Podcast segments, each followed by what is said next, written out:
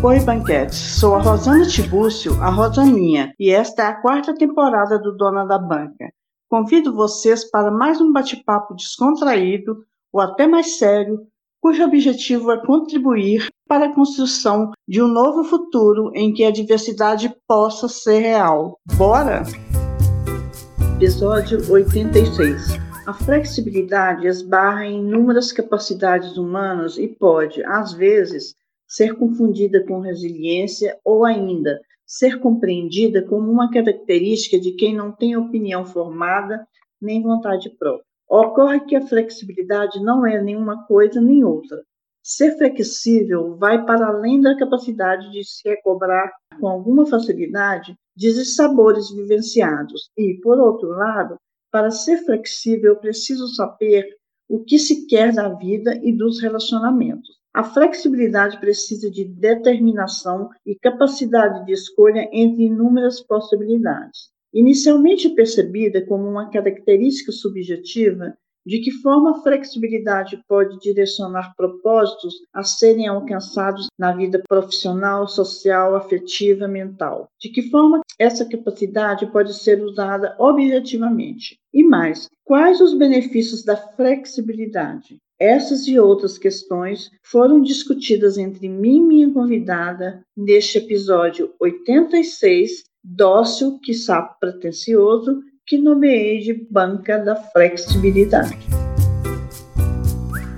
Como eu falei na abertura, o uhum. tema do episódio de hoje é flexibilidade e a nossa convidada é a Priscila Benedetti, a Pris. A Pris é amiga da minha grandona, nossa ex-editora, né, a Marina, a Nina, para muita gente. Assim que a Pris se apresentar, meus banquetes e minhas banquetes, eu vou contar como e por que esse tema foi escolhido para a gente debater aqui. Pris, então você seja muito bem-vinda ao Dona da Banca, muito obrigada por você aceitar meu convite. Aí eu gostaria que você se apresentasse aos banquetes e às banquetes, dizendo para a gente a respeito da sua profissão, e eu gostaria também que você sanasse uma curiosidade né, de quem já trabalhou assim com, por muitos anos com o significado de nomes, se você, seu nome é de origem italiana. Imagina, eu que agradeço, Rosana, pelo convite. Olá, banquetes e banquetes. é, meu nome é Priscila Benedetti, é, eu sou terapeuta holística, trabalho com cromoterapia, aromaterapia, reiki, sou massoterapeuta e agora também sou terapeuta esotérica. Eu faço mapa astral, tarô, numerologia, enfim, eu trabalho com toda essa área, assim, sempre buscando levar o bem-estar, o autoconhecimento para as pessoas. A origem do meu nome é italiano. Ah, o Priscila eu não sei, mas o Benedetti é italiano, sim. Mas o Benedetti vem do meu marido. Mas o meu sobrenome também, que é Priscila Casaro Benedetti, aí o Casaro é italiano. Quer dizer, então, que você faz mapa astral. Eu não olhei seu Instagram todo, eu te confesso. Eu sei que você trabalha para além do que a Marina faz, você faz mais coisas além da massoterapia, mas eu amo esse negócio de mapa astral. Menina, nós vamos ter que fazer outro episódio, banca da astrologia. Ah, eu vou amar, amar. Eu amo falar sobre astrologia. Eu não sei nada. Eu sei que eu sou de escorpião. Hum. É, tem a lua em leão e o resto eu não Nossa. sei. Você, você é de que signo? Eu sou capricórnio, com ascendente em gêmeos e com a lua em aquário. Capricórnio é de janeiro, né? Eu, eu da Marina. Né? Isso. Né?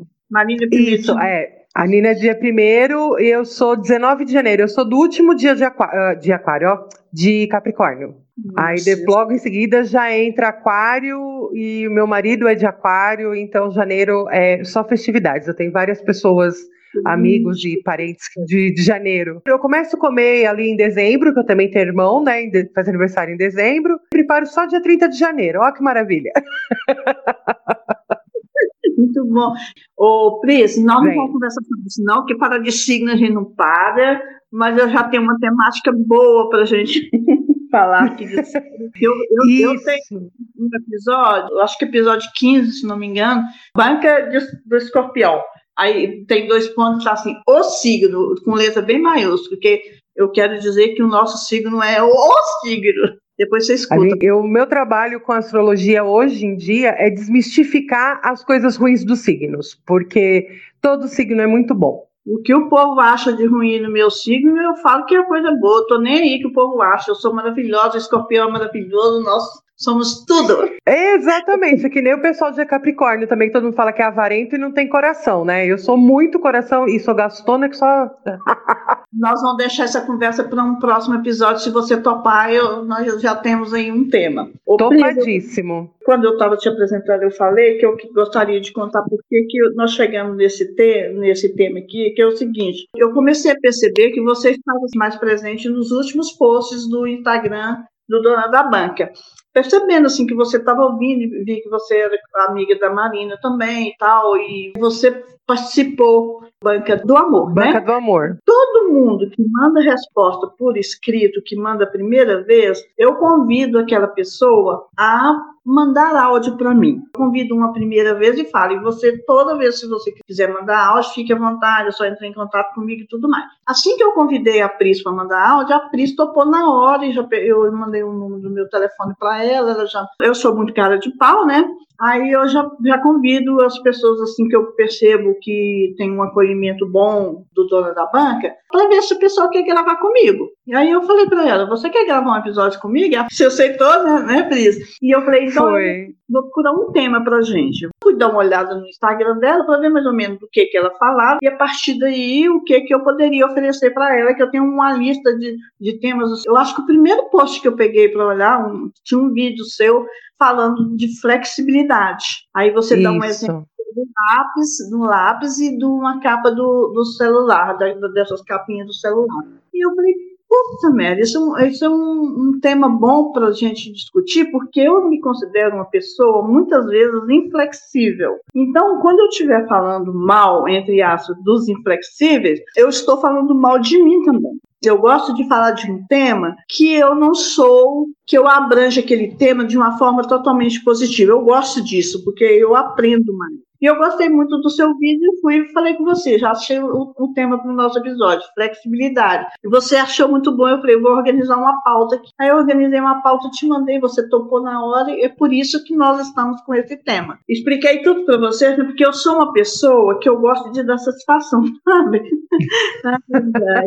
Essa questão assim de, de eu ser muito casca grossa, cheia de manias, que me torna uma pessoa, de certa forma, inflexível, e que, que também é uma característica do meu signo, as pessoas falam que eu sou muito teimosa, e, e me torna uma pessoa inflexível. Mas também como eu estou em um grande processo de desconstrução, eu falo isso muito nos episódios do Dono da Banca, quem está querendo se desconstruir, que não é totalmente inflexível, a gente tem que ser flexível. Aí casou, pronto. Eu organizei a pauta em três categorias, então bora para a primeira categoria, que é diferenças e relação entre a flexibilidade e outras capacidades. Se eu não entender não vou responder.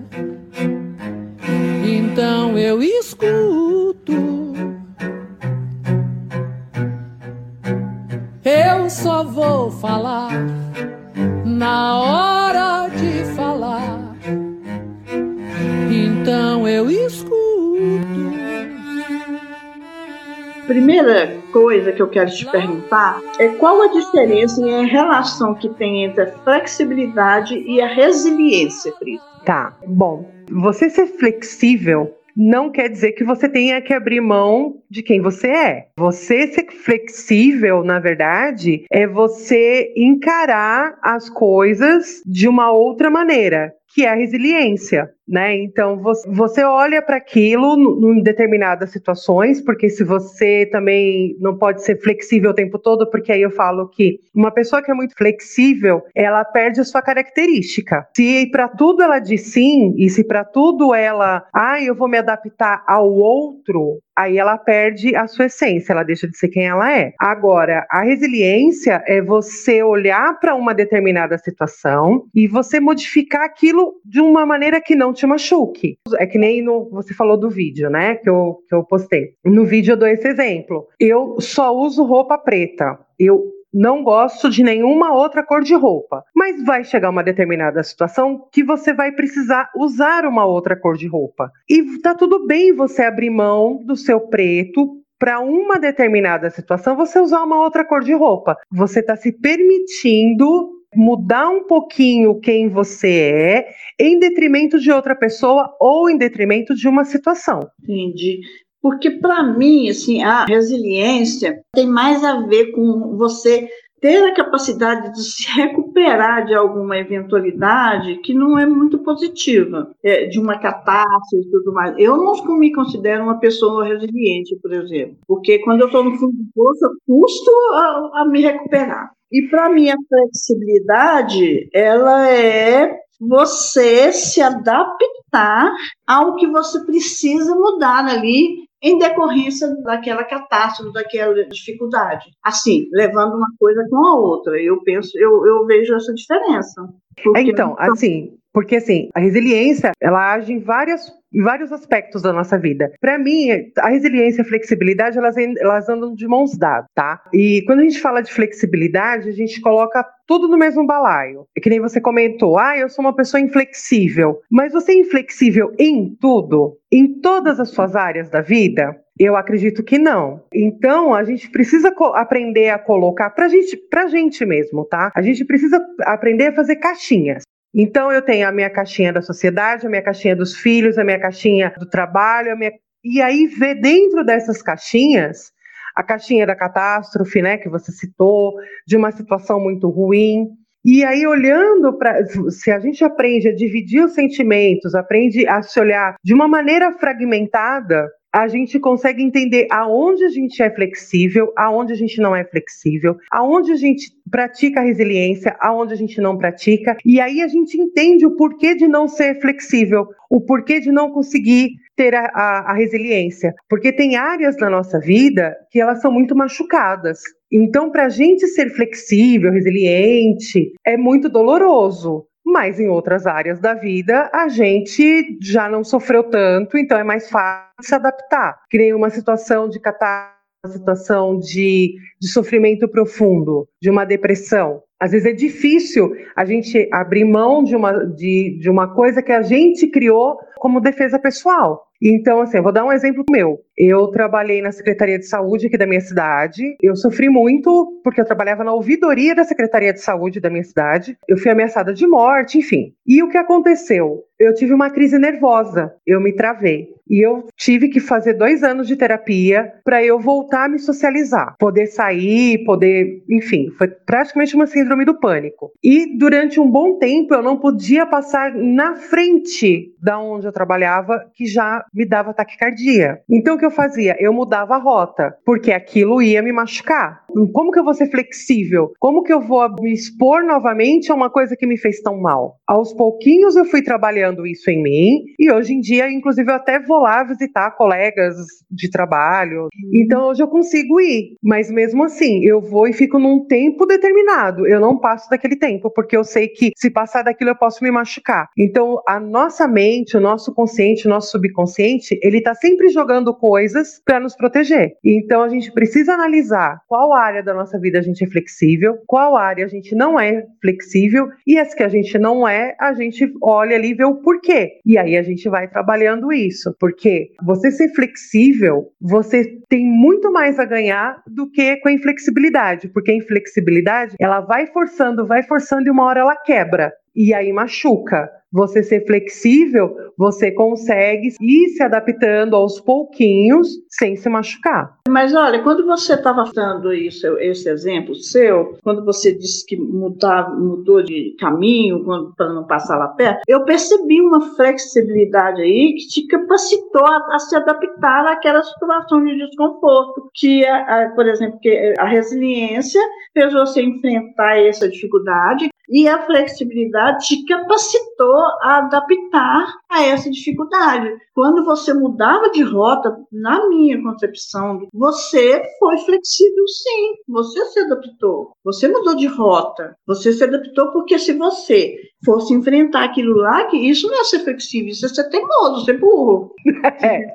que ia te machucar, que ia te ferir. Para que você vai atrás de algo que te fere? Você foi atrás, foi, você chegou no lugar que você queria ir, mas mudou de rota. Foi flexível. Sim, a, é, a gente vai se adaptando. E a flexibilidade é isso. A gente ir se adaptando às situações que a vida vai colocando na nossa frente. Costumo dizer, né, para as pessoas próximas a mim, a vida inteira eu tive que ir me adaptando para eu não quebrar. Então eu acho que isso já é uma característica minha. E isso é uma coisa que eu trabalho muito com as minhas clientes aqui no meu, no meu espaço. Justamente essa questão: o que, que eu ganho, o que, que eu perco em sendo flexível? Exatamente. Porque o que, que acontece? Provavelmente nesse período, olha dando, me metendo dando uma de terapeuta, nesse período que, que aconteceu isso, talvez você ainda não conseguisse nomear com, com tanta segurança o que era ser flexível. Mas assim, eu, eu percebo assim na minha vida, na minha convivência com as pessoas, na minha vivência mesmo, a partir do momento que eu consigo nomear algum sentimento, alguma ação, reação, qualquer capacidade que eu tenha, tudo se torna mais fácil. Se quando você mudava de rota, você conseguisse assim, estar tá mais tranquila para chegar à conclusão de que aquela mudança não foi por medo, foi por, porque você quis ser flexível, olha o tanto que isso ia melhorar para você. Pois é, e eu só vim entender isso na terapia.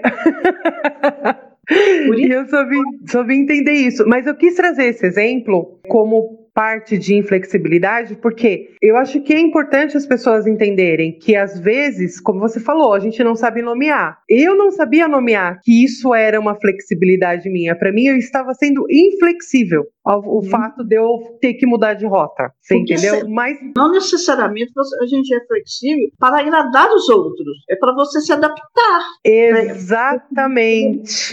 Então, você entendeu? Porque assim, na sua mente você estava pensando que estava desagradando, então você não, você estava se adaptando. Mas as pessoas, Rosana, eu vou, agora você falou uma coisa muito importante, porque assim, sempre que eu comento com as pessoas, você tem que ser mais flexível, você tem que ser resiliente, você tem que, ah, mas eu não vou fazer isso para agradar todo mundo, eu não vou ser a palhaça, enfim. E não é, na verdade, é você não se machucar naquelas situações, uhum. você ter a flexibilidade, você conseguir conseguir se adaptar a uma situação ou um, um sentimento, uma emoção, que for, né? Você conseguir entender aquilo e se adaptar àquilo, na verdade, não é para agradar ninguém, é para não se ferir. Porque é. quando a gente fica muito preso às coisas, né, os nossos pensamentos, uh, não, porque eu sou assim e vou morrer assim, eu costumo chamar de síndrome de Gabriela, né? Eu nasci assim, eu cresci assim e você sempre assim. Eu nasci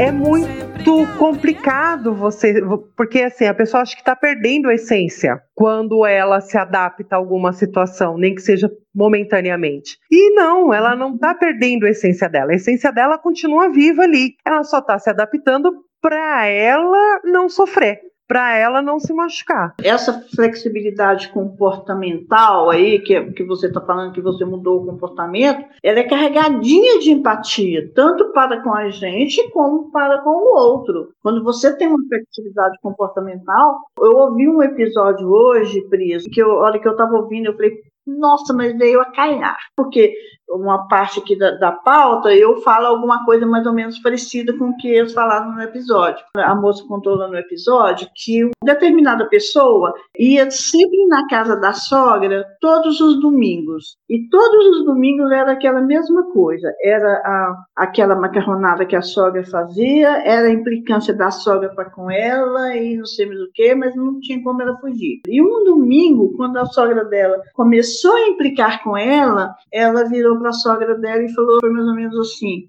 Posso te ajudar em alguma coisa? Você quer me dizer alguma coisa? Ela mudou o comportamento, teve uma flexibilidade no comportamento dela e a sogra se espantou com a mudança. Parou, você entendeu? Sim. De repente, você ser flexível, você mudar o seu comportamento, não é para agradar os outros. Você, a gente tem que pensar mais ou menos assim: eu quero viver bem. Primeiro eu, segundo eu, terceiro eu, quarto eu, quinto eu, e depois os outros. Mudar de opinião é para o seu bem. De repente, se adaptar, né? Não é totalmente mudar de opinião. Se adaptar àquele comportamento é para o seu bem. Então, você Mas é por...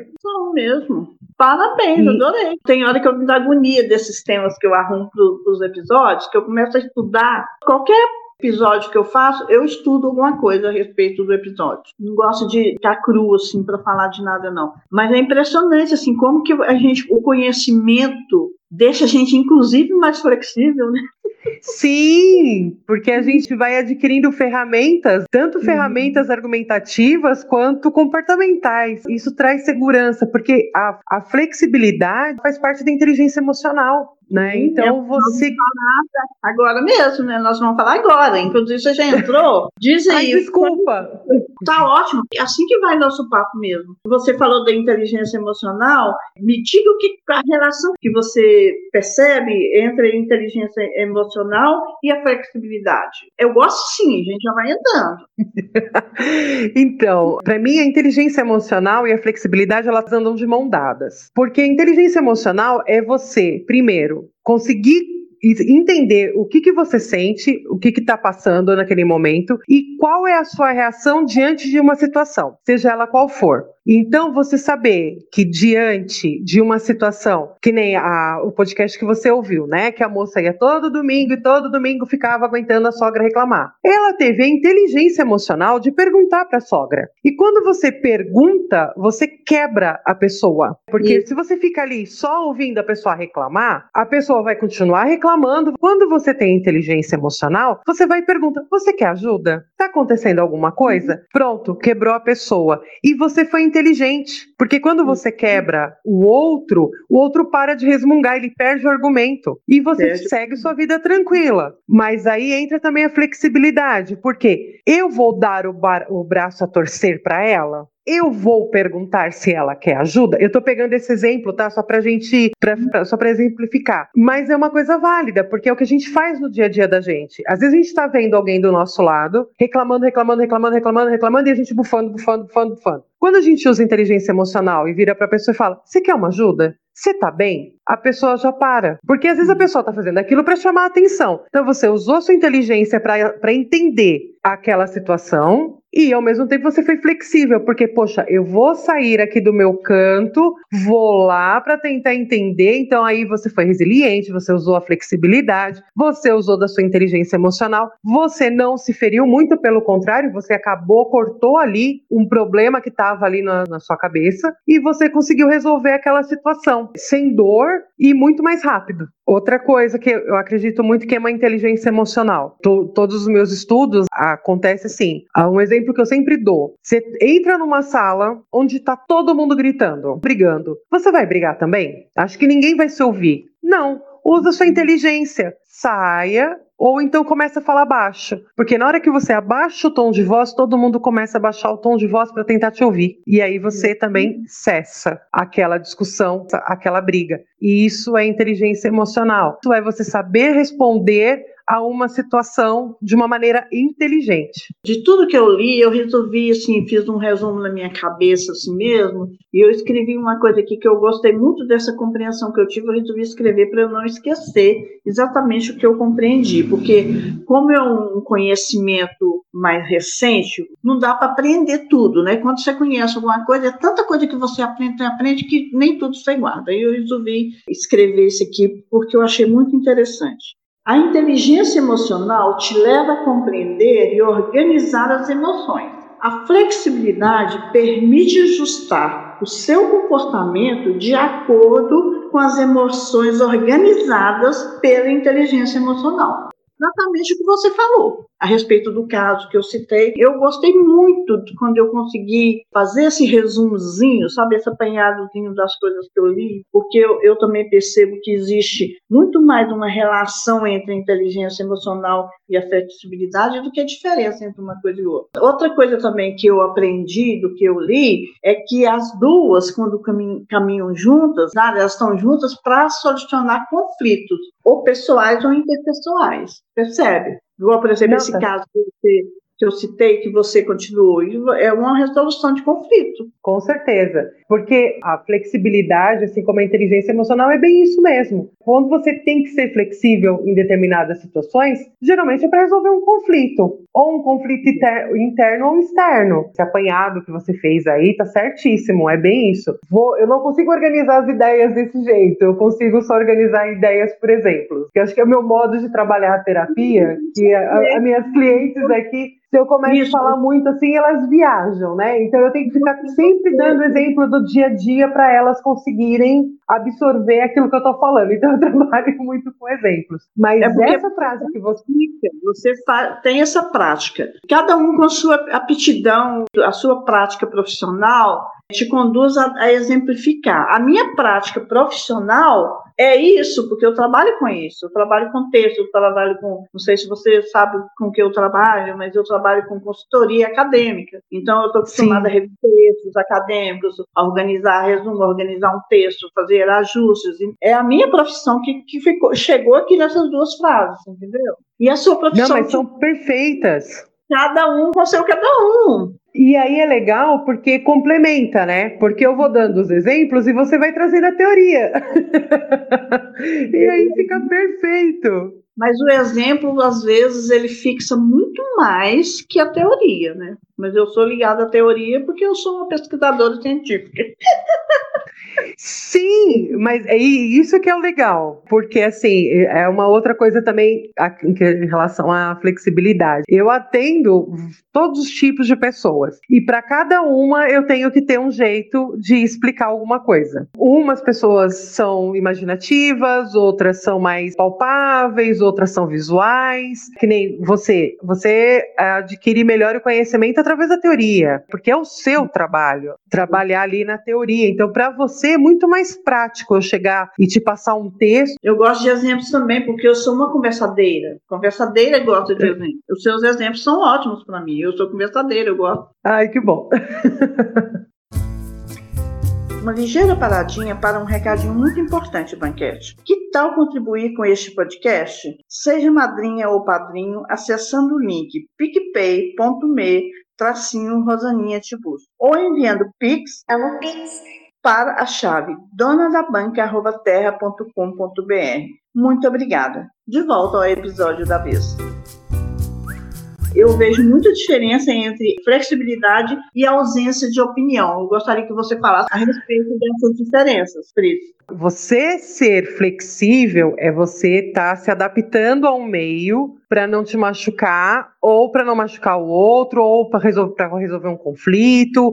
Enfim, a flexibilidade ela entra aí. Como a gente já falou, inteligência emocional, você está se adaptando àquela situação, àquele meio aquela emoção, pode colocar emoção também aqui, aquela emoção, aquele sentimento. A ausência de opinião é você não querer participar daquilo. Ou você dá uma opinião que não é uma opinião que você está mudando de opinião para agradar, não. Você está simplesmente se isentando, você está mentindo ou se isentando. Está em cima do muro. Exatamente. É a pessoa que fala: ah, não sei, não sei, mas por quê? Porque ela tem medo de se comprometer, de ser ela. E aí a gente pode entrar numa seara enorme de porquês disso. Pode ser insegurança, enfim, né? Melhor a gente não ir por esse caminho. Falta ah, de identidade. Falta de identidade.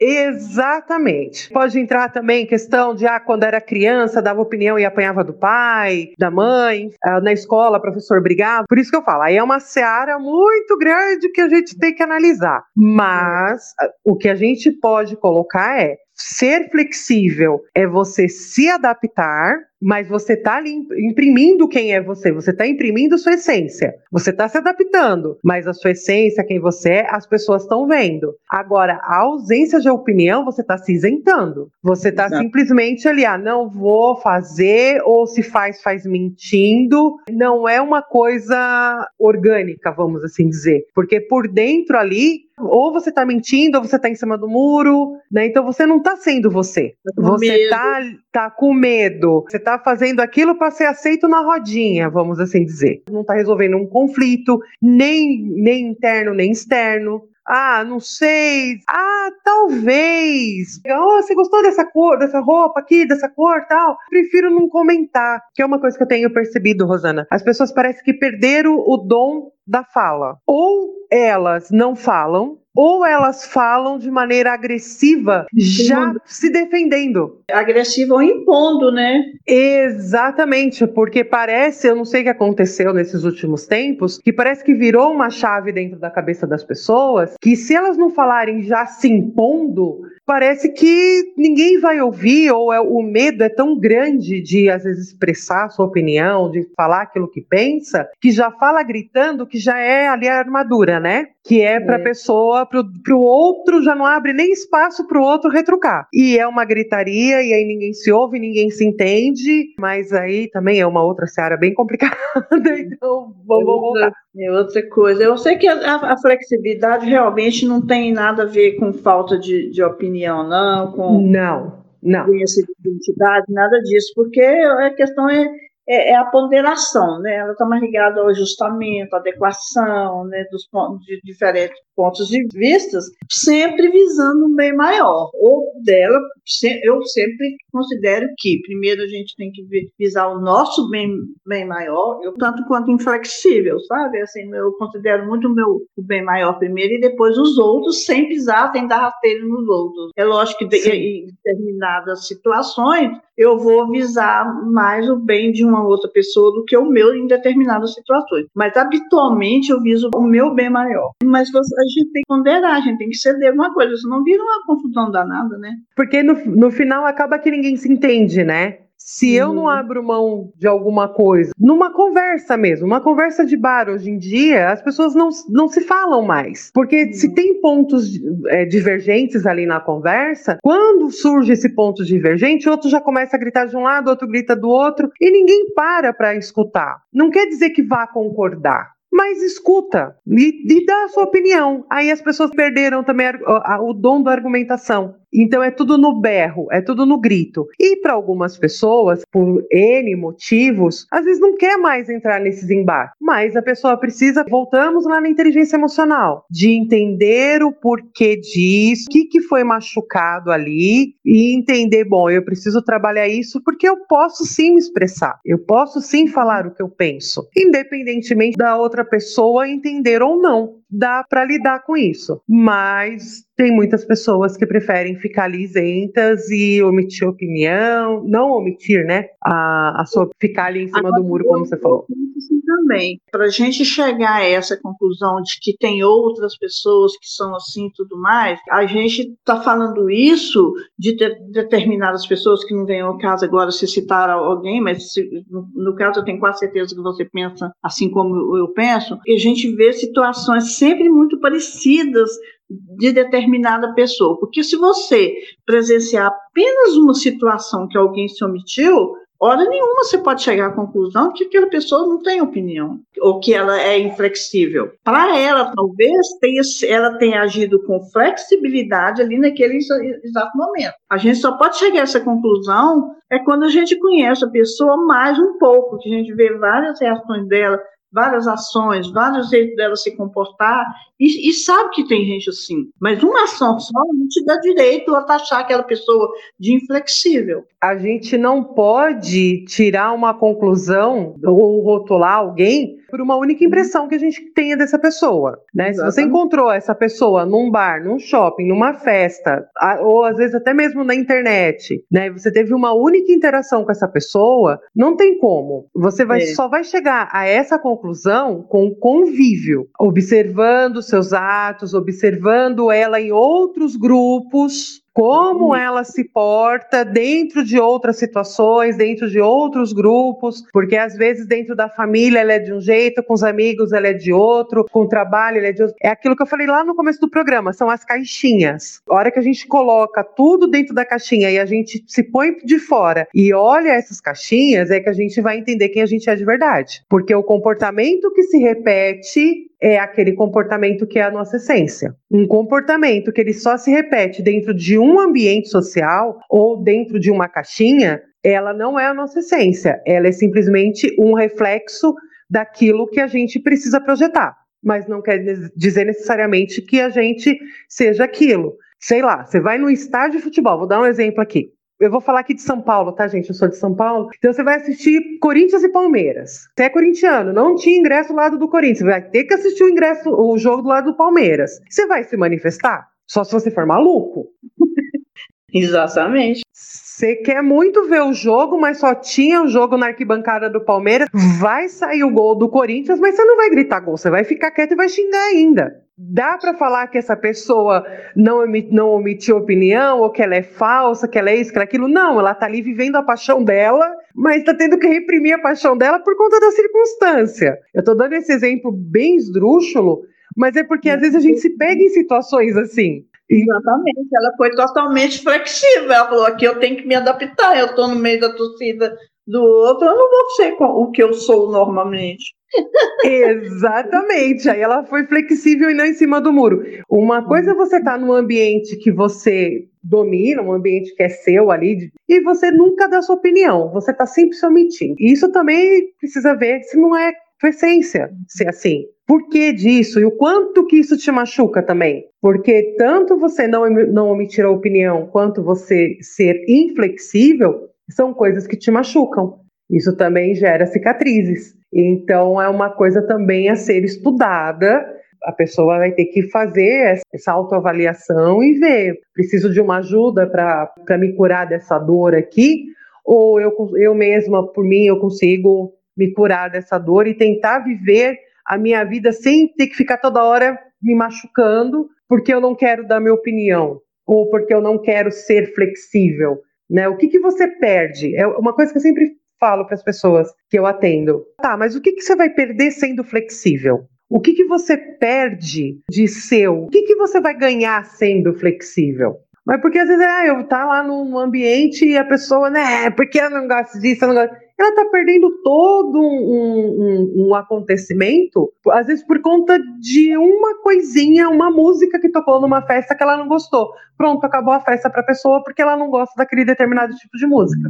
Então, aí eu faço, eu faço esse convite aos nossos ouvintes. Façam essa reflexão. Se vale a pena a inflexibilidade esse ponto de você jogar fora toda uma experiência porque alguma coisa aconteceu que você não gostou não a experiência toda, mas alguma coisa dentro dessa experiência que aconteceu que você não gostou, ou alguma coisa que você planejou e não deu certo, e aí por conta disso você vai perder toda uma viagem porque você ficou preso naquilo lá que, né, que aconteceu de errado. Então faça a reflexão e vê o quanto você deixou de ganhar e o quanto você ganharia se você tivesse sido flexível, tivesse deixado para lá, você e Alecrim Dourado, tá achando o quê? Que o, você é o Sol, que o mundo, que os planetas giram em torno de você? Não, não é. Ou, Pris, nós vamos passar para a nossa segunda categoria, que é tipos de flexibilidade.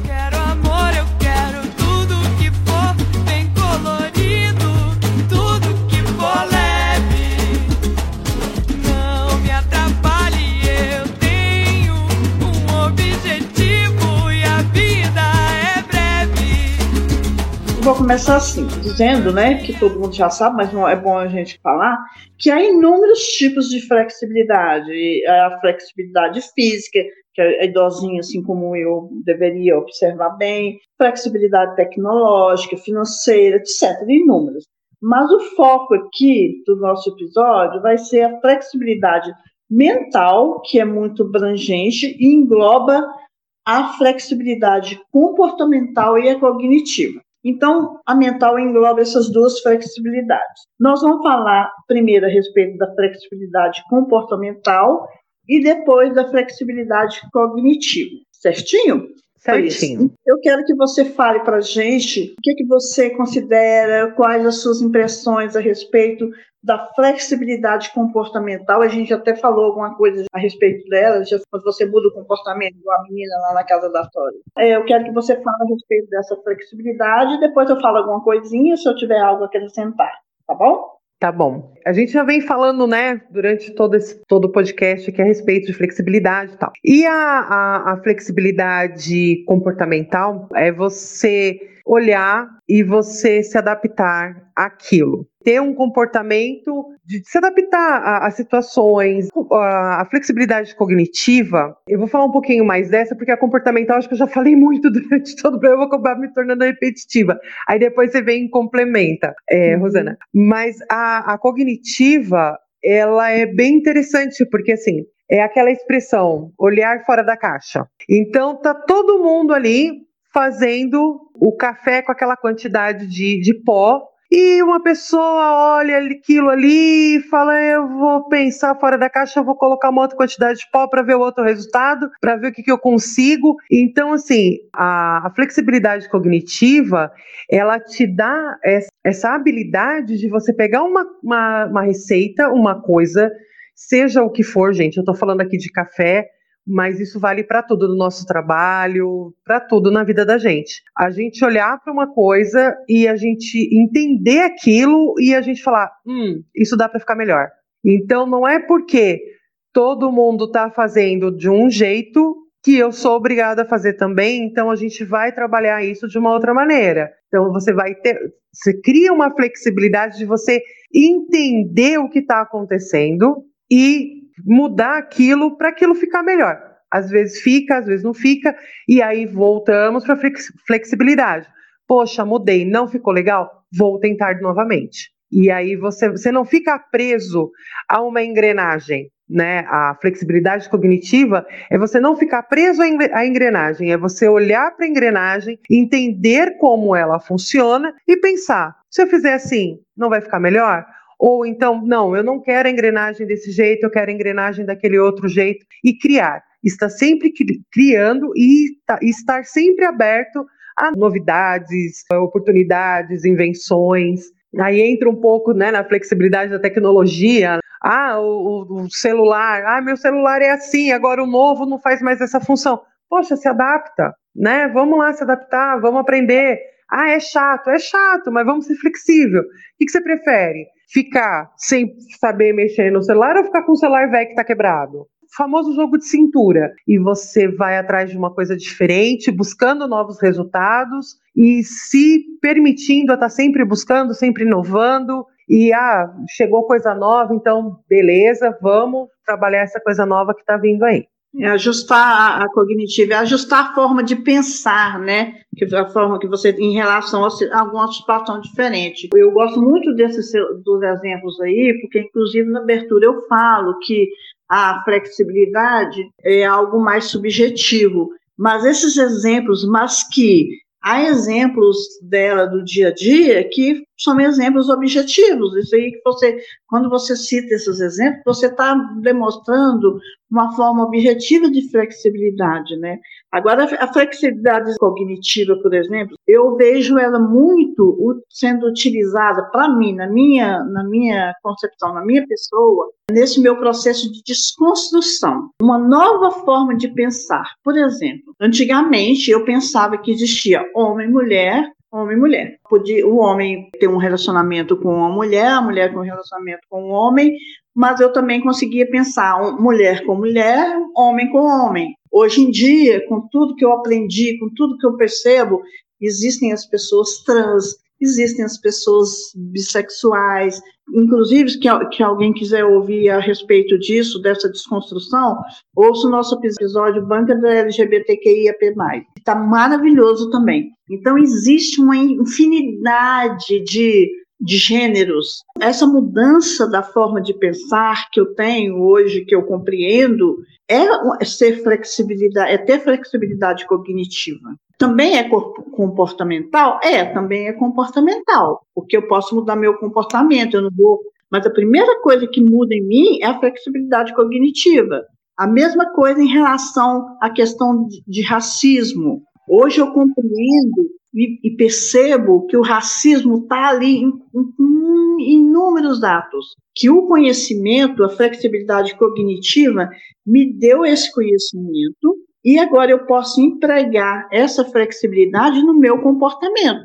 Como no meu comportamento? Quando eu pego uma pessoa e sacudo uma pessoa e falo, não pode ser assim, vira o pescoço para o lado, quantos amigos negros você tem? Então eu mudo meu comportamento também. Então eu vejo que a flexibilidade cognitiva, ela facilita, ela é um caminho para flexibilidade comportamental. E a questão da flexibilidade, você ia falar alguma coisa? Pode falar. Não, não, eu só ia concordar com você, porque assim, eu trouxe exemplos mais, mais de trabalho mesmo, né? Mais de dia a dia.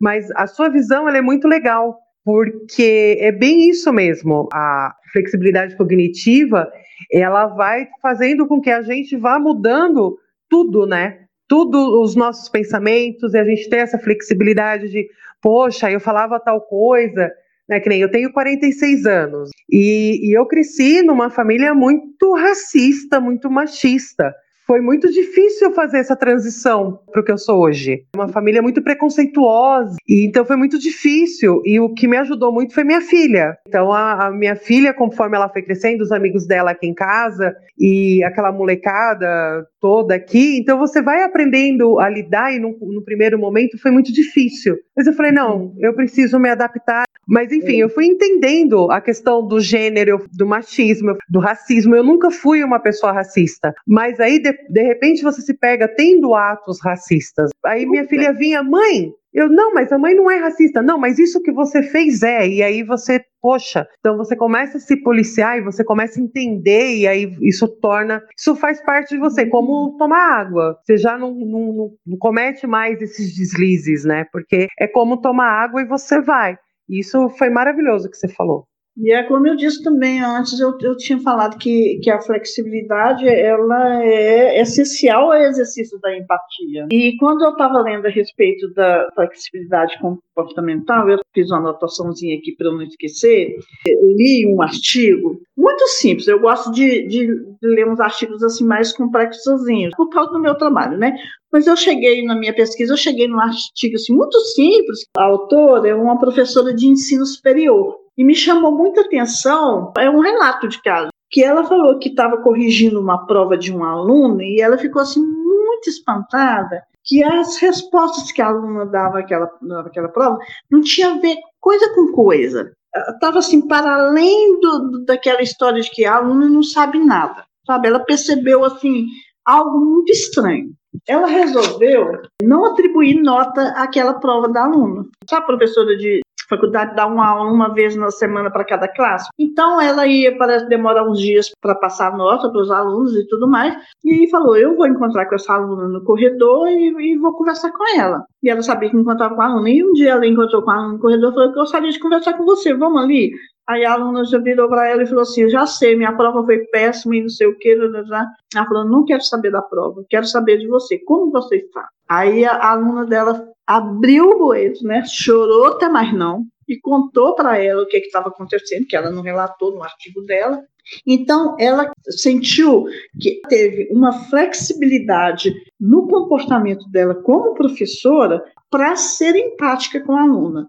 E que isso resultou em algo bastante positivo, porque ela aprendeu com a aluna, né, diante da, do desabafo que a aluna fez ali e tudo mais, e a aluna passou, a partir desse evento, a tirar notas maravilhosas nas provas seguintes. Então, teve um resultado extremamente positivo na vida da aluna. E virou confidente, né? Ela não contou a história, me deu muita vontade de saber. Com certeza. Meu lado, meu lado fofoqueiro, banca da fofoca. Eu achei isso muito interessante. E como assim? Que a gente não pode ser muito inflexível. Eu que sou metida besta, só gosto de, de ler artigo com evidência científica, que tem metodologia, que tem um resumo bacana, que tem objetivo. Eu li um artigo simples e que foi assim extremamente útil para meu aprendizado e para esse episódio. Olha a flexibilidade aí. Gostei. Palmas olha, para mim. Olha. Ei! Não, mas eu adorei. Eu falei, não, tem que contar isso. Deu um notado aqui. Eu falei, vou contar essa história.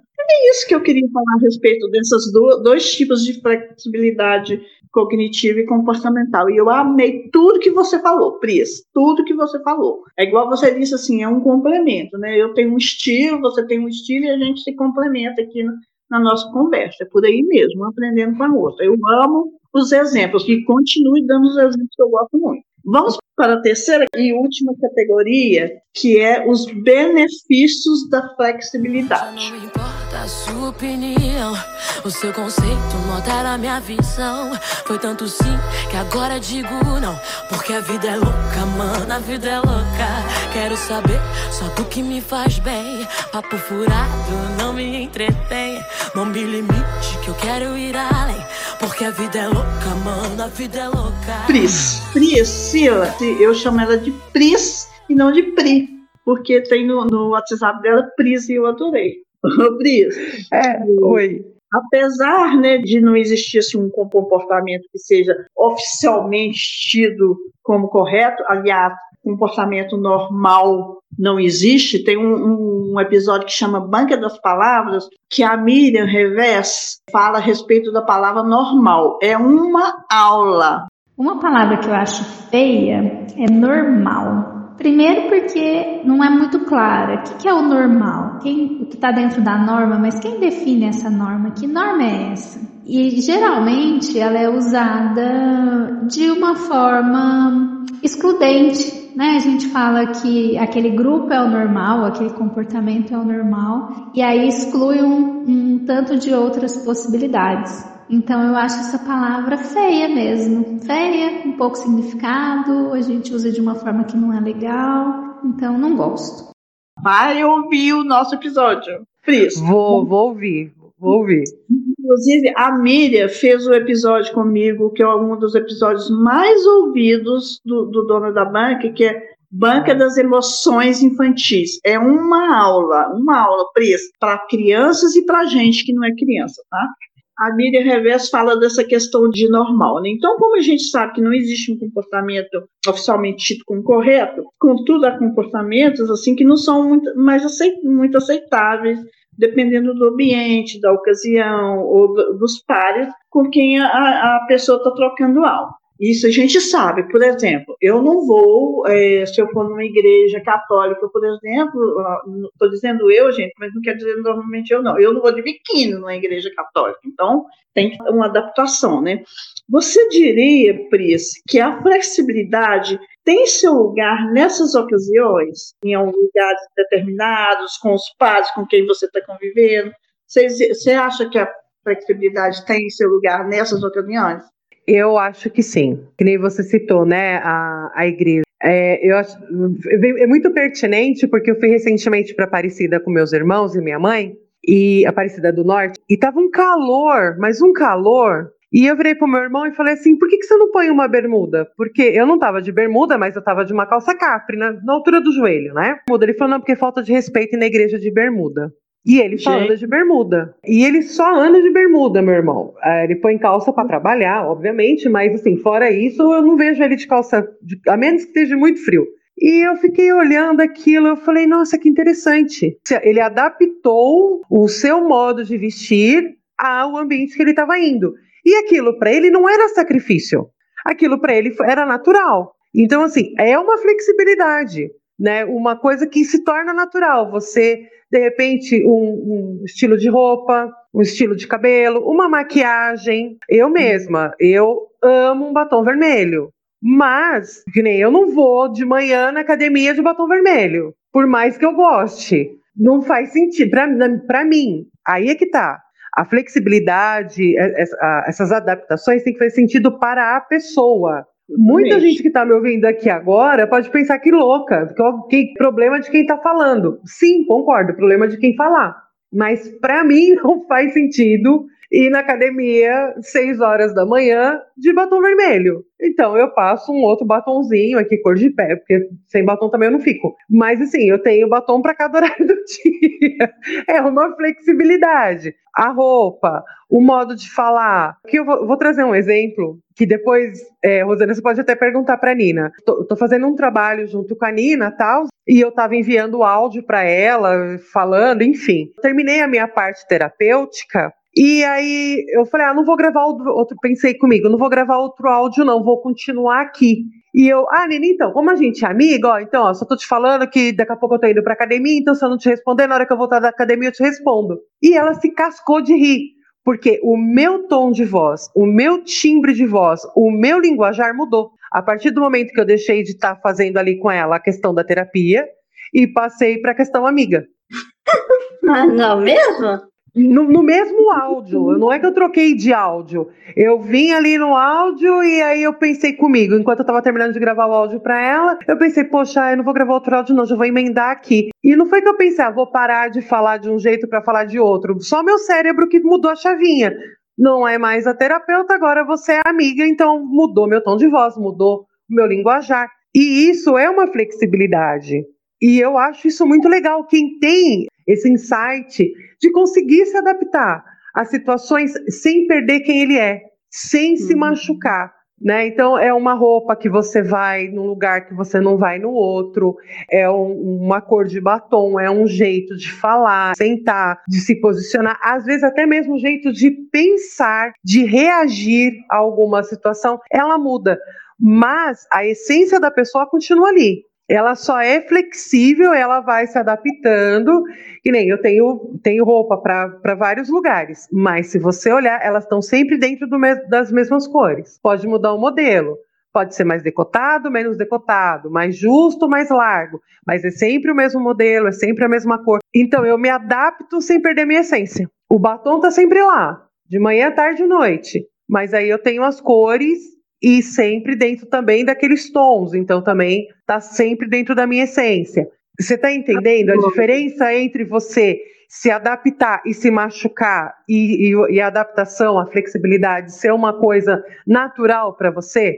Não, eu posso me vestir de uma outra maneira, eu posso me adequar a uma situação, um pensamento, mas a minha essência vai estar tá sempre ali. Eu vou estar tá sempre. Tem, existe eu ali. Eu não perdi o eu é só um eu visto de um outro ângulo. Gente, eu admiro. Eu não sou muito assim, eu sou muito assim, é lógico, dependendo do comportamento. Se eu tiver um velório, por exemplo, eu não vou falar levantando os braços, dando risada, nem nada. Mas assim, de comportamento com o cliente, com o cliente eu trabalhei para ele duas vezes, eu já estou de amiguinho e não vou ler, não vou revisar esse e-mail não, porque eu não sou obrigada. eu já sou muito assim, porque eu pelo meu trabalho, eu tenho que escrever um e-mail mais bacana. Se eu tiver muito apertado de trabalho, eu tiver se eu tiver trabalhado bastante para aquele cliente ou para aquele cliente, eu viro no final e falo, não estou revisando esse e-mail porque eu não sou obrigado. Então, mando um e-mail. Eu sou muito lerda para essas coisas, mas eu adoro esse tipo. A Marina é muito assim. A Marina ela muda o jeito da Marina. Falar nos vídeos é totalmente diferente. Eu sou isso aqui que você está me ouvindo agora, Pri. Aqui em casa, a Rosana Podcast é isso aqui, ó. O Rafa, meu filhote, que é meu filho postiço, que muita gente aqui do, do, do podcast conhece, claro. Olá! Olá, manhinha! Olá, ouvintes do Dona da Banca. Rafa aqui. Ele, ele, eu falo que é um filho postiço que eu conheci no Orkut. Quando ele me conheceu pessoalmente, meu filhote, ele ficou impressionado. Maninha, você é igualzinho que você aparenta ser na, nas redes sociais. Eu sou a mesma coisa. Eu não mudo muito, não. Engraçado, né? Mas eu gosto de mim, sim, desse jeito. Deixa eu ter desse jeito. Não, mas assim, em relação às redes, eu sou o que está ali mesmo. Eu acho que o que muda um pouco. É, eu acho que é a locução, assim, que muda. Eu colo prefiro. Colo prefiro não, né? É instintivo, sabia, Rosana? Né? É o tipo de profissão. A sua é como a da Marina, a Marina também. A, a Marina é muito falante também, muito conversadeira. Mas Sim. ela, na hora de fazendo uma massagem ali numa pessoa, ela não vai conversar, ela fica em silêncio. Ela vai seguir o que o paciente dela quer. É lógico que se eu tivesse essa profissão, é lógico também que quando eu estou ensinando alguém alguma coisa, eu estou fazendo um atendimento presencial ou por online, alguma coisa que eu estou explicando, eu estou falando seriamente a respeito do trabalho e tudo mais. Mas o meu trabalho me permite ser mais zoeirento. Se eu atender a pessoa uma vez só, ele não vai conhecer esse meu lado, mas mais de uma vez, nossa Senhora. É, é, o pessoal às vezes brinca comigo, né? Que no meu story eu sou mais solta. Mas porque o story é como se eu estivesse conversando com amigos. Então, uhum. quem tá ali vendo meus stories é porque são seguidores mais amigos, estão a maioria deles estão comigo já há mais de três anos. Então, assim, eu tenho essa relação de amizade. Quando eu coloco no feed, no feed não sei para quem que vai. No feed uhum. ele entrega mais. Então, e acaba sendo automático. Eu, hora que eu tô gravando vídeos, eu já mudar meu tom de voz, eu mudo até mesmo minha postura, coloco uma postura um pouco mais séria, mas isso é intuitivo, assim, não é que, ai, agora eu vou gravar e eu vou mudar, não sei o que, não. E agora, na hora que eu tô gravando story, às vezes eu tô aqui fazendo as coisas e ah, vou gravar um story. Tô descabelada, tô sem batom, e vai, vai descabelada, e vai sem batom. Que nem eu gravei a chamada, né, pro podcast, tinha acabado de chegar da academia, descabelada. Aí entra a questão da flexibilidade, né? Você vai se adaptando, né? Aqui eu posso ser um pouco mais brincalhona, que as pessoas não vão estranhar. Aqui eu não posso. Que nem voltando lá no comecinho que você comentou comigo que você não sabia que eu fazia mapa astral, porque de mapa astral é um outro Instagram. A maioria dos meus seguidores desse meu Instagram não aceitam postagens sobre mapa astral. Então ah, é. eu peguei e criei um outro Instagram. Não aguenta as pessoas, eu... tem que aceitar como um todo. Hein? Isso é um defeito de, é... um pacote de qualidade e, e defeitos para aquelas pessoas, no caso, não um defeito defeito. A sim, sim. Tem que aceitar como você é. Né? E é muito louco, porque é uma coisa que a Marina me briga o tempo todo comigo. Ela fala: você não tem que se adaptar aos outros, é os outros que têm que se adaptar ao seu jeito. Aí eu fico, é, você tá certa, mas eu gosto de fazer esse, esse outro lado também. Quem não aceita é, é, acha que é alecrim dourado. Algumas pessoas, pouquíssimo, uma ou duas pessoas me perguntaram por que, que eu não falo do dono da banca no meu Instagram particular. Eu não quero, quero o podcast separado do, da Rodana. Eu, muita coisa que eu posto no Dona da Banca eu levo lá pro meu, mas eu, eu gosto separado. Eu gosto de todas as coisas muito organizadinhas, entendeu? Então, assim, o meu Instagram do podcast é daquele jeitinho. É um, um post do, do podcast, um post das frases. E o meu Instagram particular tem assim do, do, duas fotos e um céu. O céu tá sempre no meio ali, sabe? Como eu gosto assim, eu gosto. Eu sou então vai ser desse jeito. E se você acha que tá, tá legal ser desse jeito da questão da, da astrologia, vai assim mesmo. Pris, eu concordo com tudo isso que você falou, que a respeito de adaptar ao lugar, você tem que estar, que é uma questão de respeito. Muita coisa a gente faz automático, a gente tem a flexibilidade automática, mas saber que aquilo é uma flexibilidade dá um gostinho especial, né? Quando você se ah, fala, eu eu estou sendo flexível. A flexibilidade é muito natural em, em, em, várias circunstâncias. Ela foi, de certa forma, ensinada, ela vem acompanhada da educação que a gente recebeu, né? Essa questão de, de se comportar em determinados ambientes. É, por exemplo, uma questão de educação. Quero que você cite para nós Pris, alguns benefícios da flexibilidade. Olha, do meu ponto de vista, enquanto pessoa e terapeuta, os benefícios de, da flexibilidade. Você não se machuca, aprende, você aprende não, você aprende mais com as outras pessoas, consegue se divertir mais, se torna uma pessoa mais agradável e sociável. Um outro benefício é que você consegue enxergar a vida de uma maneira mais leve e mais tranquila, porque você sabe que quando chegar alguma coisa para você, seja boa, seja ruim, você vai conseguir tirar o melhor daquela situação, porque você é adaptável, porque você é flexível e porque você consegue se adaptar e você consegue se entender, porque para ser flexível, antes de qualquer coisa, você tem que se conhecer. Então, se você é uma pessoa flexível, você se conhece, você sabe o que você gosta, você sabe quem você é e você sabe que se você abrir mão de alguma coisa em alguma situação, não é isso que vai deixar você, não é isso que vai te tornar ser menos do que você é. Você simplesmente está se abrindo a uma nova experiência e está se permitindo viver e ser feliz. Muito bem, amei praticamente você falou tudo que eu, que, eu, que eu pensei em falar, que a flexibilidade ela permite principalmente a resolução de conflitos e equilíbrio emocional, tá? principalmente, mas na minha, na minha opinião, né? Mas ela te ensina, ela te permite adaptar as situações inusitadas, né? Diferente, bem-estar, que você falou de bem-estar aí, porque ela diminui o estresse, não é isso? Isso. Mas te ajuda na resolução dos problemas, que essa resolução é bem mais eficaz, porque diante de inúmeras opções, essa decisão de não ser impulsiva, você está como, por exemplo, a flexibilidade, ela te permite resolver os problemas de uma forma assim, mais eficaz. Quando você tem algum conflito para resolver, a sua decisão diante daquele conflito, ela não será impossível quando você é flexível, porque você assim para para analisar inúmeras opções que você tem e toma uma resolução, resolve aquele problema que você considera mais eficaz. Mas eu, e é isso, é um complemento do que você falou mesmo. Pris, agora nós vamos passar para os quadros. Nós temos todos os quadros, tá? Primeiro nós vamos para o Vou Morrer Sem Entender.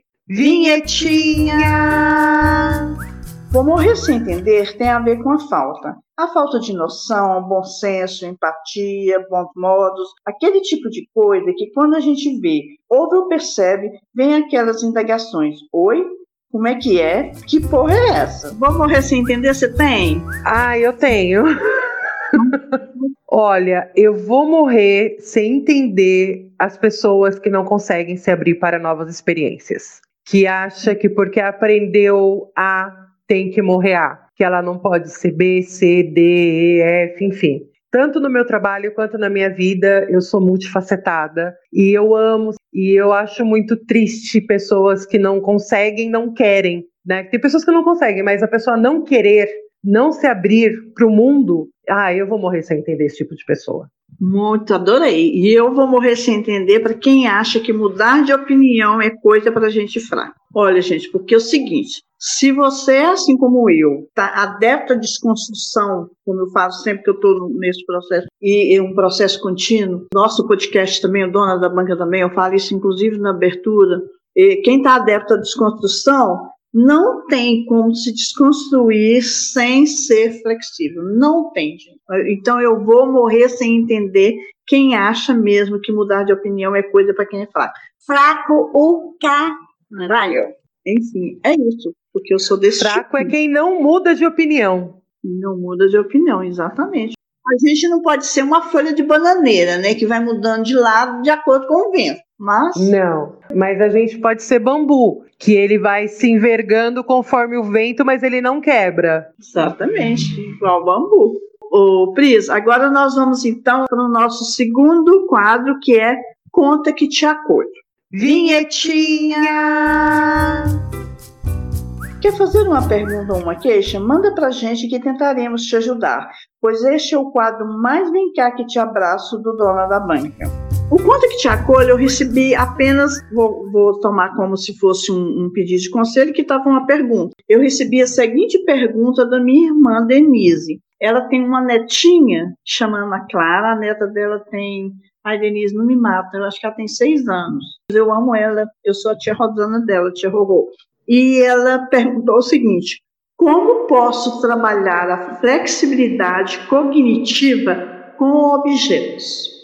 Então, eu acredito que é assim, para você trabalhar, é, no caso, né, que você falou que é uma criança, uma, uma neném, né, de seis anos, né, seria bem interessante trabalhar questões lúdicas com ela. A questão de objetos, né, aqueles brinquedos, que é quadrado, quadrado redondo, triângulo, colocar aquilo para ela brincar, mudar a ordem daquilo, né? Não deixar sempre certinho, vai mudando a ordem para ela ir, ela mesma ir olhando e vendo o que, que encaixa no que, um quebra-cabeça, né? Pegar bichinhos para ela contar história, isso também já vai desenvolvendo também o lado, né, da criatividade, da imaginação, que auxilia muito no desenvolvimento da criança, nessa questão mais lúdica de você brin da brincadeira em si. E outra coisa que eu acho interessante, de repente você você sempre guarda o brinquedo sempre no mesmo lugar. De repente você começar cada dia, cada dia ou cada semana você guardar o brinquedo em outro lugar. E aí você fala para ela assim: "Onde vai buscar o seu brinquedo?" "Ah, não tá, não tá em tal lugar." Então procura.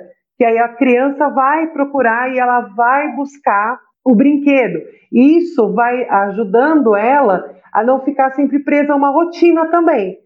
Isso também vai trabalhando outros campos da mente. De uma maneira mais ampla, a gente pode trabalhar também, uh, se não for só para criança, para a gente mesmo eu acho que é interessante. A, a gente tem o hábito, eu pelo menos falo por mim, a roupa está sempre na mesma gaveta, calça na mesma gaveta, talher, prato, não sei o quê.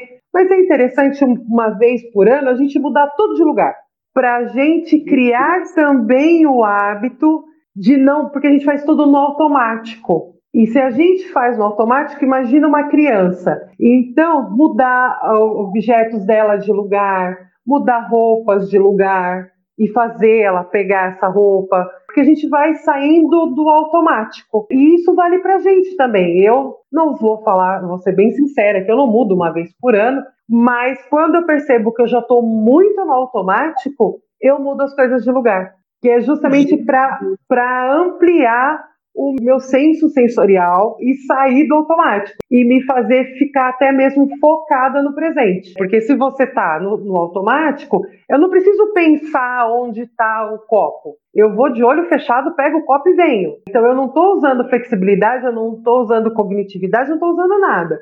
Eu só estou. É, é um, um movimento mecânico. Agora, se eu mudo o copo de lugar, eu vou. Opa, pera, onde é mesmo? Então eu tenho que me focar em mim, focar no que eu estou fazendo e prestar atenção, e com isso eu vou ampliando conexões no meu cérebro, e aí eu vou trabalhando isso também de uma outra maneira. Mas quando você sugere, por exemplo, a criança mudar, vamos supor, mudar a gaveta, a ordem da gaveta e tudo mais, você, na minha opinião, isso para mim quer me matar, né? Se mudar as coisas de lugar, mas mudando de lugar, é, essa mudança, para ser um trabalho de flexibilidade cognitiva, ela tem que ter uma lógica, porque mudar por mudar trabalha a flexibilidade co cognitiva? Eu penso que não. Você acha que trabalha ou, ou, tem que ter uma lógica? Por exemplo, vamos supor, as, gavetas, as gavetas lá, né? Garfo, faca, colher e tudo mais. Aí muda para colher no meio, meu Deus, eu quero morrer. Faca do lado, muda. Por exemplo, assim, Aí uhum. tem que ter uma lógica. Você acha que precisa ter uma lógica? Porque a, a mudar por mudar, eu não vejo que isso incentive essa flexibilidade, não. Você acha que tem que ter uma lógica ou não precisa ter? Então, eu acho que sim. As pessoas podem até achar que não tem lógica a mudança, mas aí você está trabalhando a flexibilidade quando você aceita que as coisas mudam. Então, é, o que, que acontece? Você não precisa ter uma lógica, mas o que eu estou falando de mudar não é mudar assim, é, não é mudar o garfo no meio, a colher no canto, não. É mudar a gaveta entendeu? Se está se tá sempre na primeira gaveta, colocar na última gaveta os talheres e trazer o pano de prato para a primeira gaveta. E, porque isso, a gente, isso gera estímulo no nosso cérebro. Isso era uma coisa que eu fazia com a minha filha. A, então ela tinha a cômoda dela, a primeira gaveta era de camiseta e calcinha, a segunda gaveta era de calça, a quarta gaveta era de vestidinho e a quinta gaveta era de roupinhas variadas. E, e ela, desde os 4, 4, 5 anos, ela que começou a escolher roupa, as roupas dela, porque também, ah, eu não tenho paciência para ficar discutindo com criança, então eu deixava ela escolher as roupas dela. Só que de vez em quando eu mudava as ordens. Eu tirava a gaveta de baixo, colocava em cima, de cima colocava no meio, do meio colocava embaixo. E inclusive dentro de casa também.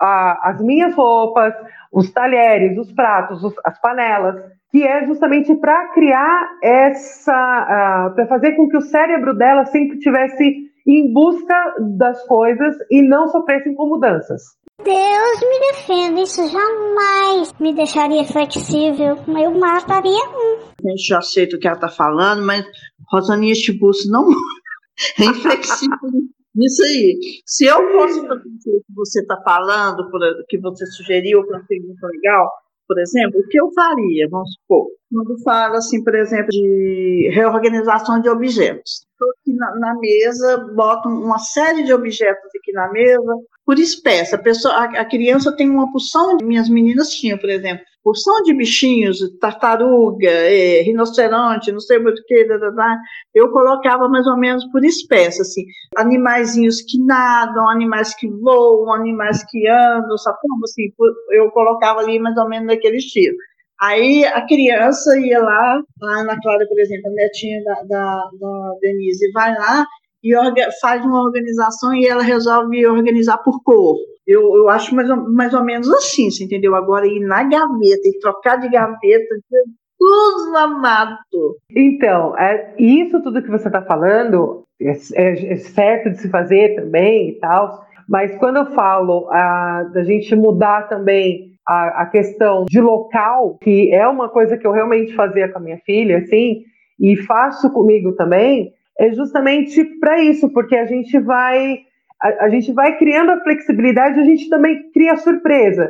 E nem você pegar e colocar é, os brinquedinhos, né, para a criança reorganizar, você vai fazer isso uma vez por semana ou uma vez por dia. Mas a roupa a criança tem que pegar toda hora, o copo a criança tem que pegar toda hora. Então ela nunca vai saber, então ela vai estar sempre, opa, onde está? E ela vai criando novas ligações. Isso vai trabalhando a mente da gente. Tudo é válido. Todo e qualquer estímulo que a gente dê para o cérebro, para ele entender o que está acontecendo ali, seja mudando as coisas, calma, Rosana não precisa ter um infarto, seja mudando as coisas de lugar, seja você é, organizando por cor, por tamanho. Ah, hoje a gente vai organizar por cor, amanhã por tamanho, depois de amanhã, né, se for bichinhos, ah, o mamífero, o aquático, o, o, o que voa, sempre estimulando o nosso cérebro. O da criança, o nosso e do idoso. Pequenas mudanças sempre são válidas para a gente sair do automático, né? Porque a gente no automático, a gente está sempre no automático, a gente não consegue ser flexível porque não tem o porquê de ser flexível, porque a gente está sempre no automático. Então, quando a gente volta para o presente, é que a gente tem que parar para pensar e observar e analisar. E aí vem mudança de cor, mudança de tamanho, mudança de, de bichinhos, né? Então, mas é tudo muito válido. Olha, eu como monto quebra-cabeça, eu não vou largar as gavetas de lado, tá? Mas assim, é o seguinte, menina, eu sou muito inflexível nessa parte. Olha, você, você ver, eu imprimi a, a pauta, né? arrumei a nossa pauta lá, imprimi a pauta, eu abro a gaveta assim, ó, do meu lado, do meu lado direito, eu vou do lugarzinho sem nem olhar onde está o grampeadorzinho. Então, e, e isso é memória muscular. Não, mas assim, é bom, mas é, é aquilo que eu tô falando, não é também mudar toda semana. Eu tinha uma amiga que toda, toda vez que eu ia na casa dela, eu não sabia onde estava nada. Porque ela Nossa. sempre mudava. Ah, nossa, eu não mudo de jeito nenhum. Eu sou a pessoa mais. Deixa eu te falar, eu não acho que isso é uma vantagem. Não estou dizendo isso que é uma vantagem, não, tá? Eu, eu sou assim, gosto de ser assim. Eu nasci. eu ser assim. Mas é aquilo que eu tô falando, eu também não faço sempre, mas tem horas que eu percebo que eu preciso fazer porque eu tô muito no automático. Então aí eu, é onde eu pera, aí eu mudo a sala de lugar, eu mudo o quarto, eu mudo os móveis de lugar. Eu, eu sou triste, mas quando eu percebo que, poxa, já estou demais no automático, então deixa eu fazer alguma coisa aqui que eu preciso prestar atenção no que eu estou fazendo. Mas aí é uma necessidade minha, porque eu tenho muito medo de ter, de, de perder minha memória no futuro. Então eu vou trabalhando ela desde já. E quebra-cabeça, eu não tenho paciência. Então, então continue com seu quebra-cabeça, que também faz o mesmo efeito que as minhas mudanças de lugar. Tá? Quebra-cabeça, xadrez. A flexibilidade cognitiva é uma habilidade, né? E a habilidade tem que ser aprimorada, treinada, né? Exatamente. Eu achei muito interessante essa história de essa coisa de pegar ela que a Denise perguntou a respeito de objetos, né? Pegar objetos para contar histórias. É muito interessante. Muito. Qualquer coisa. Você vai pegar aqui, ó. De repente ela, ela chega, uma criança chega aqui nessa, nessa mesa e aqui tem na minha frente uma garrafinha de, de água do lado, um protetor labial do outro, os copinhos com, com as peças de quebra-cabeça, um fone de ouvido, dois livros ali na frente, uma lapiseira, minha bolsinha de, de, de fone de ouvido e peça a criança para contar uma história. Olha, eu amei essa dica. Eu amei, assim, achei ela maravilhosa. É nessas horas que a gente percebe como muita coisa se perdeu, né? Porque eu, na, na minha infância, a, minhas bonecas, aliás, tudo, para mim, virava objeto de contar história. Eu ficava no quintal, eu pegava pedra, graveto, folha e criava ali o meu mundo e, e contava histórias. Eu criei a minha irmã assim também, brincando com ela, pegando as coisas e no mundo da imaginação. Com a minha filha, a mesma coisa. Sentava com ela, eu não trabalhava, né? Então eu sentava com ela e ficava ali brincando e contando história, e a gente contava história, era com qualquer coisa que aparecia na mão da gente. E a gente faz isso até hoje. Esse final de semana ela veio aqui para casa para a gente fazer, foi né, o Dia dos Pais, enfim, ela veio para minha casa e a gente estava fazendo o almoço e aí ela catou a colher e começou a fazer voz e brincar com a colher. Eu catei a coxa e ficou as duas malucas em vez de cozinhar brincando com objetos da cozinha. Muito interessante. Mas eu é uma prática que se perdeu, infelizmente. Eu acho que essas dicas serão muito válidas para Denise e para quem ouvir. Essa aí das coisas, eu não sei, que eu estou achando que a mãe dela é muito parecida comigo. eu, eu, eu só acho, não tenho certeza, mas é uma dica para quem, quem topar, quem quiser, quem é mais flexível e está mais aberta a essas mudanças, é uma, é dica interessante. Amei tudo. Gente, nós somos muito boas de, de, de, acolher, viu, gente? Acolhemos bem, não acolhemos, Pris? Acolhemos. Então, agora, nós vamos para o terceiro e último quadro, que é Diquinhas da Banca. Vinhetinha! Diquinhas da Banca é o quadro em que indicamos filmes, série, podcast, livro ou o que mais fizer sentido no momento. Você tem algo para indicar para nós, Pris? Uma Indica moto. você que enquanto isso eu vou pensando aqui. Eu vou, indicar um filme que ele trata de resiliência e flexibilidade, que é muito interessante. Aquele filme Erin Brockovich, Uma Mulher de Talento, com a Julia Roberts. Não sei se você já viu esse filme, já assistiu. Já. Ele é um filme baseado numa história real, né? Que uma mulher divorciada desempregada, com três filhos, estava ali no maior perrengue. Aí ela, resiliente, né? Muito resiliente, ela consegue um, um trabalho em um escritório de advocacia sem ela ser advogada.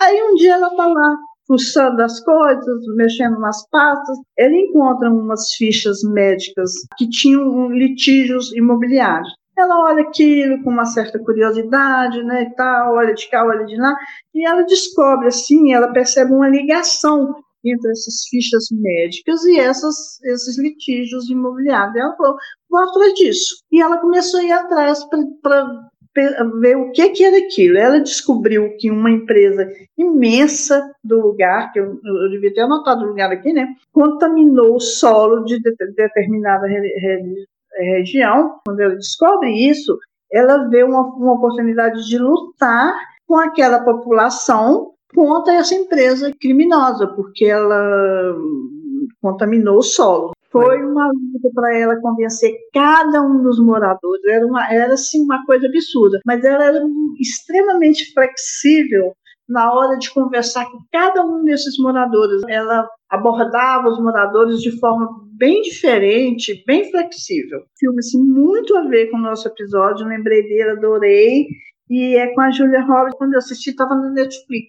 Eu lembrei de um filme que eu assisti recentemente, que é Um Amor de Vizinho, com o Tom Hanks. E eu acho que ele é muito interessante porque ele mostra todos os lados de uma pessoa e como que cada pessoa lida com uma com a mesma situação. Eles moram num condomínio fechado que está querendo ser demolido. Grandes corporações querem comprar para crescer as coisas deles e a população que se lasca. E aí chega um novo casal pra, nesse condomínio. É um novo ar para tudo aquilo que estava se passando. E as situações com esse novo casal vai mostrando os conflitos, aí no caso o companheirismo, aí a flexibilidade, a adaptação, como é ser um idoso, como quer ser um jovem, como que o jovem lida com o idoso, como que tem esse, esse conflito né, de gerações,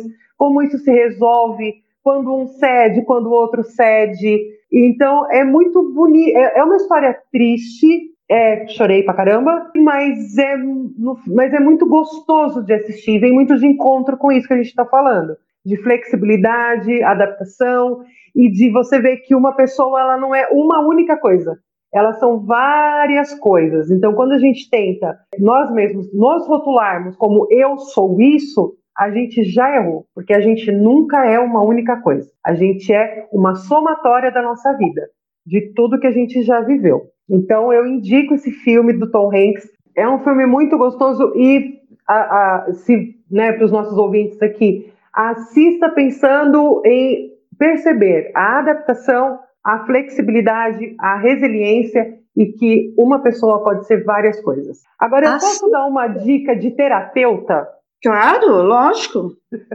Posso dar uma dica como cromoterapeuta?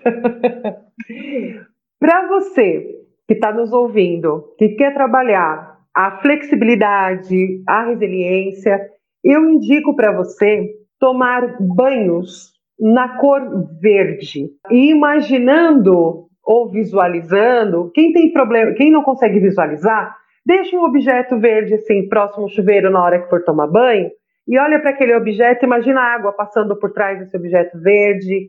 Para quem já é bom de visualização, já visualiza a água do chuveiro já caindo como verde. Para quem tem dificuldade, procura na internet água de cromoterapia verde, aí vai ver a água, aí vai conseguir saber do que eu estou falando. Tomem banhos mentalizando, né, visualizando a cor verde, a água do chuveiro verde e essa água batendo bem no peito de vocês, assim, bem no coração mesmo. Porque o verde, ele é a cor da cura, da cura emocional e da cura física também. Mas aqui a gente está falando de, de emocional. Então, ele traz essa questão da flexibilidade, do, do se amar e do se conhecer. Tá? E se amar, amar ao próximo, se conhecer e conhecer ao próximo. Então, para você que está aqui ouvindo a gente, Tomem banhos verdes, visualizando essa água entrando pelo, pelo, pelo coração, vai, passando pelo coração e amolecendo o coração de vocês, para vocês se tornarem mais flexíveis, se amarem mais e amarem mais ao próximo também. E, e quem fizer o banho verde, sentir diferença, pode ir lá no meu Instagram, me conta lá que eu vou adorar saber que fez a diferença. Temos um episódio? Temos, Temos um episódio. Pris, eu quero te agradecer pela sua generosidade. Eu aprendi muito com você. Espero que a gente possa fazer um episódio a respeito de, de astrologia, porque é um assunto que eu gosto, não conheço muito bem. A Laurinha vai amar. Eu quero que, que você se despeça, então, dos nossos banquetes e nossas banquetes e de suas redes, onde é que a gente encontra. Obrigada. E é isso aí. Agora é com você. Ai, Rosana, eu amei participar desse podcast, foi maravilhoso. Eu aprendi muito também com você. É, foi muito gostoso. Eu espero que quem está ouvindo a gente aqui se sinta muito acolhido, mesmo que você não tenha mandado a pergunta. Obrigada por estar ouvindo a gente. Espero que vocês estejam gostando. Só vou reforçar aqui: eu sou Priscila Benedetti, eu trabalho com cromoterapia, aromoterapia e reiki. Quem se interessar também atendo à distância.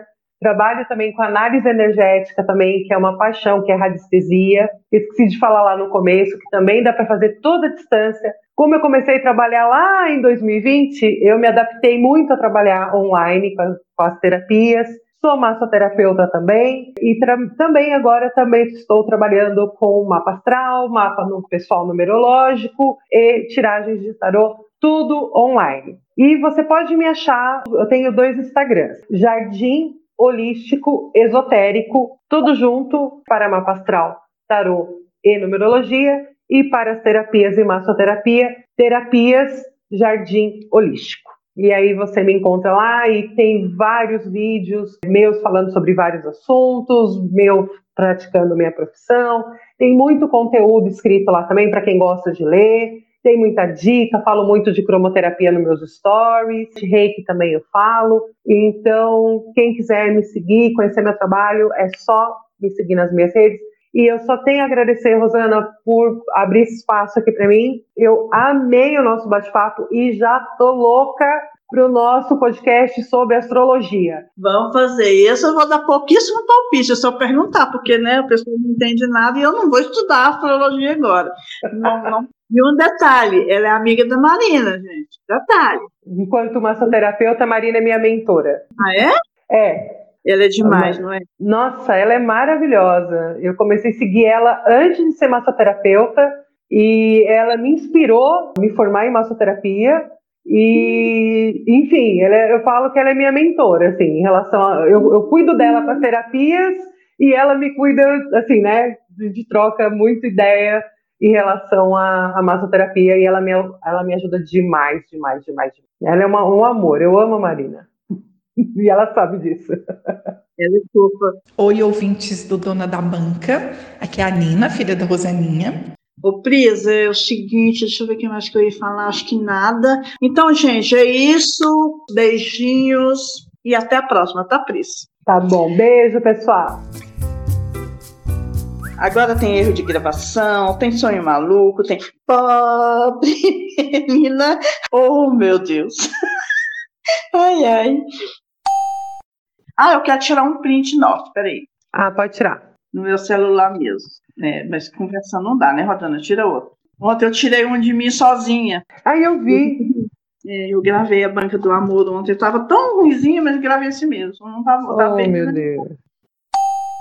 E eu que tava aqui, bem na hora que eu tava me preparando, meu aparelho de ouvido, ele fala assim, pilha pra cá. Aí eu peguei e mesmo sem a pilha acabar, porque ele fala isso umas cinco vezes. Aí eu, eu tenho medo de assustar, falei, não, eu vou trocar a pilha, botei uma pilha nova, deixei a velha aqui, depois eu volto com ela. Tá vendo? Ah, tô. Eu uso aparelho de ouvido. Nesse aqui, nesse aqui eu sou surda total. Nossa. Só tem uns 2% de audição, 3%, mas praticamente não dá nem para usar aparelho de ouvido. Se eu quiser ouvir dele, eu tenho que fazer aquele, aquele implante, sabe? É, lá dentro Hum, do. sei. Eu acho, acho não, não gosto de falar, eu não acho nada, eu penso, acredito. Se você gostou, de, por exemplo, tem gente, muita, uma, uma, uma gente, né? Uma gente é ótimo. Você vai escolher, você vai escolher essa decisão, você vai analisar. Nossa, eu, eu, eu virei uma bagunça aqui. Deixa eu ver se eu consigo refazer minha. minha... Nossa, eu fiquei. Eu falei mal pra caralho, mas eu acho que vai dar pra entender. Vamos ver se eu consigo editar. Né? Eu falo nome feio, desculpa, tá? Imagina, fica à vontade, eu também falo. Então é isso, Pris. Tchauzinho, vou encerrar nossa coisa aqui. Aí eu espero, Tá, sou joia. apaixonada, eu espero você ir primeiro e depois eu saio da sala, tá? Quando você quiser, a gente pode gravar sobre astrologia. Eu sonhei que eu estava na faculdade fazendo um curso que eu não sei bem qual é. E eu não queria fazer prova. Todas as vezes que tinha prova, eu faltava às aulas. Até que eu fui chamada na secretaria da faculdade, era ali no, no. Eu ia fugindo, né? E a pessoa me chamou lá, que eu não entendi bem quem falou, Rosana, não adianta. Você não pode fugir, você tem que fazer prova. Até agora nós já estamos no final do ano, você não fez nenhuma prova. E eu fiquei sem entender. Como assim que eu não tinha feito nenhuma prova? Eu falei para a pessoa assim, mas eu não gosto de fazer prova. Eu não tenho que gostar, você tem que fazer prova. A avaliação tem que ser feita, senão você não vai passar adiante, você não vai para o segundo ano. Segundo ano, gente, na faculdade. A gente fala assim, não sei. Aí eu falei assim, ah, quer saber de uma coisa? E como é que eu tô pagando as mensalidades? Aí a mulher virou e falou assim, você tá pagando as mensalidades, mas a gente tá achando engraçado que você só gosta de apresentar trabalhos, aí você apresenta os trabalhos, são os melhores que tem, mas notas, você- mais provas você não quer fazer. E você tá pagando mensalidade. Eu virei para ela e falei assim, então tá, quer saber de uma coisa? A partir de hoje eu não pago mais mensalidade, eu não faço mais trabalho e também não faço prova. Não estudo mais aqui nessa faculdade. Pronto, virei as costas e fui embora. Gente, como assim? Eu não queria fazer nada. Eu não entendi. Eu não, eu não gostei. Eu achei assim, me deu uma frustração. Pra mim, foi um, agora eu tô achando um sonho babaca. Mas na hora que eu sonhei, tava muito ruim. Eu, eu, tava, eu tava muito triste. Eu tava muito derrotada de pensar que eu ia sair da faculdade, que eu não ia mais estudar. Entendi. Foi péssimo. Um sonho triste, né? sonho triste que me fez chorar. Filme, né? Meu broto me avisou que ia estudar. Ai, ai, ai, ai. E ao cinema eu fui me distrair. Ai, ai, ai, ai. Quem sabe essa música vai ficar no lugar do tam, taram, taram, tam. Pobre menina, não tem ninguém. Então, banquetes, espero que tenham gostado do episódio. Para participar deste podcast, envie um e-mail para donadabanca.terra.com.br ou mensagem no Instagram Dona da Banca Podcast. Fiquem atentos ao nosso Instagram e lembrem-se, Nos dias 10 e 25 de cada mês, sempre que possível, haverá algo diferente no ar. Beijinhos!